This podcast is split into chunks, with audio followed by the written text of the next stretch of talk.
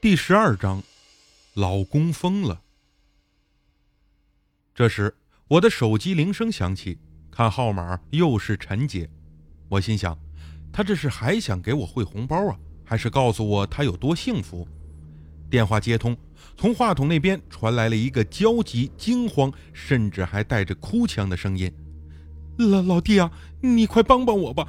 他疯了，他彻底疯了呀！”啊？谁谁呀？谁疯了？我问。陈姐哭着说：“我我老公他他发疯了。”表哥抬头看着我，我连忙走出房间，在走廊里拐了一个弯，确定表哥不可能听到，才继续问：“陈姐，你别着急，慢慢说，到底咋回事啊？”接下来，陈姐的诉说让我的头皮发炸，起了一身的白毛汗。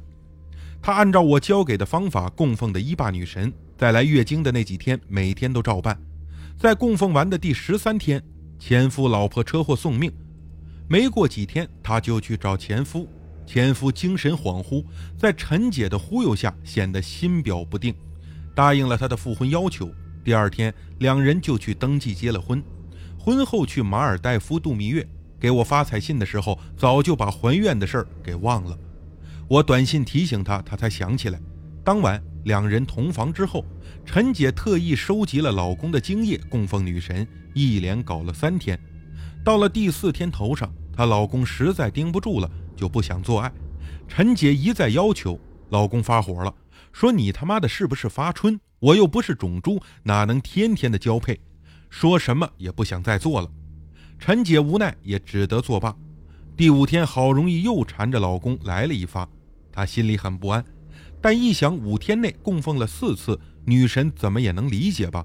就这样自我安慰了起来。从马尔代夫回到国内，陈姐的老公开始有点异常。先是在飞机上调戏空姐，还骂了机长，差点被空警给绑上，最后导致飞机紧急降落。要不是陈姐托人疏通，就不是罚五万块钱的事儿了，肯定得拘留。到家后，陈姐洗完澡出来。竟发现老公蹲在床上大叫，气得她差点发疯。当晚深夜，她老公悄悄溜出去，在花园小区里高声唱《林海雪原》，被几个愤怒的邻居给揍了。第三天，两人去商场购物，陈杰老公站在自动扶梯上，解开裤子朝下面尿尿。他前列腺功能也强，足足浇在了几十人的头上。这下没法疏通了，她老公被拘留了七天。放出来后的当晚，陈杰老公在她熟睡中用力掐她的脖子，差点掐死她。陈杰好不容易挣扎开，冲出来跑到邻居家求救。她老公用菜刀疯了似的在外面狂砍邻居的大门，把邻居啊都给吓晕了。警察来后，再次把她老公抓走。陈杰在派出所里给我打了这个电话，我心里就是咯噔一下，心想是怕什么来什么，这一下可坏了。没有别的办法，我只能先劝她别慌，但最好先让她老公在派出所里待上几天。我这边马上想办法。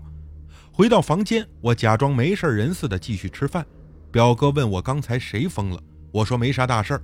沈阳的一个初中同学打电话给我，说我们有个同学啊刚失恋，正耍酒疯呢，没事啊和我闲聊。好不容易吃完饭，我溜出去，在院子里给方刚打了电话，问他怎么办。方刚不以为然，没有按阿赞平度说的规矩还愿，出了事儿只能事主自己认倒霉了。我说：“大哥呀，你得帮我问问法师，这事儿得怎么解决呀？总不能让人家老公后半辈子在精神病院里过日子吧？”方刚笑着说：“ 好啊，没问题，但你得出咨询费，人家阿赞平度很忙的，不给钱没办法帮你解决。”我就知道他掉钱眼里了，只好说可以，但你得问出个名堂来，没结果可不行啊！这家伙满口答应。陈姐那边啊是更不好过，打电话给我说，派出所想开具疾病证明，建议她把老公送到精神病院去观察治疗。陈姐死活不同意，求爷爷告奶奶，软磨硬泡，让警察勉强同意，先在拘留室里关上几天。一方面死催我帮忙问结果。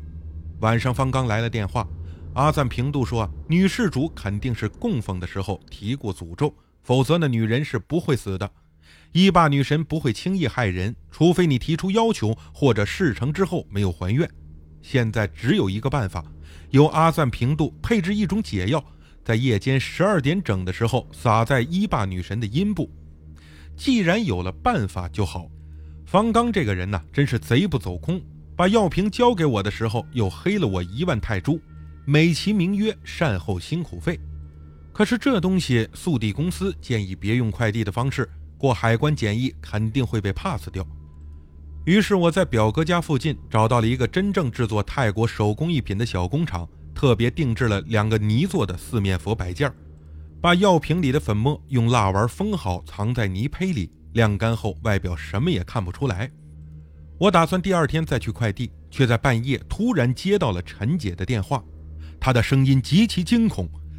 老弟啊，我这屋有女鬼呀，有女鬼呀！她的声音把我吓坏了。什么女鬼啊？陈姐说：“不知道，一个没穿衣服的女鬼，就就和就和那个法师做的女神供奉像一模一样的，就就在我的家里。”我疑惑地问：“你确定没看错？不是心理作用、幻觉？”陈姐都快哭出来了，都都出现了三回了。开始。我在客厅里关灯看电视，就感觉有个人影在两个卧室之间闪过去。后后来我上厕所，总觉得有人在我身后呼气，回头看到玻璃映出一个人影。睡到半夜的时候，听到屋里有动静，这一睁眼就看到那个女鬼站在窗帘那里一动也不动，光着屁股看着我。我听的是汗毛竖立。那，那你先别着急，我这边已经托好法师，配好了解药。明天一早就让速递公司给你寄去，你再坚持一下，实在不行啊，就去外面住，先别回家。陈姐哭了出来，老老弟呀，我怕我等不了那么多天呢。就算陈姐求你了，快回来帮帮我，我给你出机票钱。你现在马上动身回沈阳吧，我可不想死啊。这可要了命！我犹豫片刻，心想这事儿看来我是逃不掉了。必须得亲自回沈阳去处理才行。我考虑了一个借口，把表哥从床上叫起来，对他说：“沈阳那个老同学失恋后割腕自杀，现在呀正在医院抢救，搞不好就见不到最后一面了。最好现在动身就去机场回沈阳，也许还来得及。”表哥迷迷糊糊的听我说了半天，极不情愿的穿衣服收拾东西，然后驱车开往曼谷素万那普机场。为了让自己精神点表哥还在太阳穴抹了风油精，我心里这个愧疚啊，心想要是表哥知道我偷偷卖给别人邪牌供奉品，还不得气死呀！